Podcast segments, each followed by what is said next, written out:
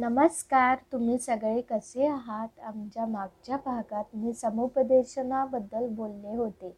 जर तुम्ही विसरला असाल किंवा तुम्ही माझ्या पॉडकास्टसाठी नवीन असाल तर तुम्ही तो भाग पटकन पाहू शकता. आज मी मानसशास्त्राबद्दल बोलणार आहे. मानवी जीवनात मानसशास्त्राचे महत्त्व वाढत आहे. आज मानसशास्त्राचे मानवी जीवनातील प्रत्येक क्षेत्रात अतुलनीय योगदान आहे.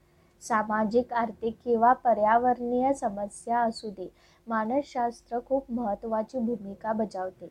त्यामुळे मानवी वर्तनाचा अभ्यास आणि मानव त्यांच्या पर्यावरणाशी कसा परस्पर संवाद साधतो आणि त्यांचा शारीरिक सामाजिक भावनिक आणि मानसिक विकास कसा होतो हे जाणून घेणं खूप महत्त्वाचे आहे.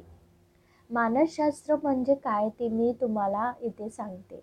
मानसशास्त्र हा शब्द दोन ग्रीक शब्दापासून बनला आहे.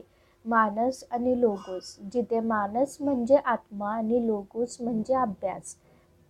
अशा प्रकारे मानसशास्त्र हे मन आणि वर्तनाचा वैज्ञानिक अभ्यास आहे. आपल्या मनात अनंत विचार चालू असतात.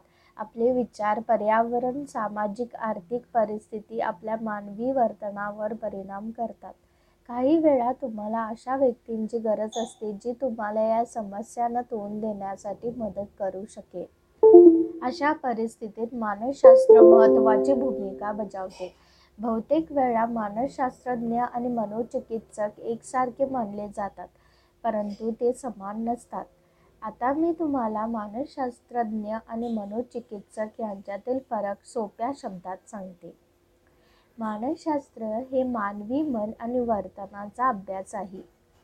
मानवी वर्तनाचा अभ्यास आणि मानव त्यांच्या पर्यावरणाशी कसा परस्पर संवाद साधतो आणि त्यांचा शारीरिक सामाजिक भावनिक आणि मानसिक विकास कसा होतो याबद्दलचा अभ्यास म्हणजेच मानसशास्त्र.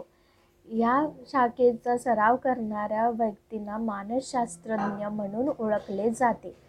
दुसरीकडे मानसोपचार ही वैद्यकशास्त्राची एक शाखा आहे जी मानसिक आजार भावनिक अस्वस्थता आणि असामान्य वर्तनावर उपचार करते. औषधाच्या या शाखेचा सराव करणाऱ्या व्यक्तींना मानसोपचार तज्ज्ञ म्हणून ओळखले जाते. त्यामुळे मानसशास्त्रज्ञ आणि मानसोपचार तज्ज्ञ यांच्यात हा मुख्य फरक आहे. परंतु मानसशास्त्र आणि मानसोपचार ही दोन्ही क्षेत्रे लोकांचे मानसिक आणि भावनिक आरोग्य सुधारण्यासाठी आवश्यक आहेत. आशा आहे की आजचा भाग ऐकून तुम्हा सर्वांना आनंद झाला असेल. धन्यवाद आणि आपण भेटू आपल्या पुढच्या भागात. तोपर्यंत स्वतःची आणि तुमच्या प्रियजनांची काळजी घ्या. बाय.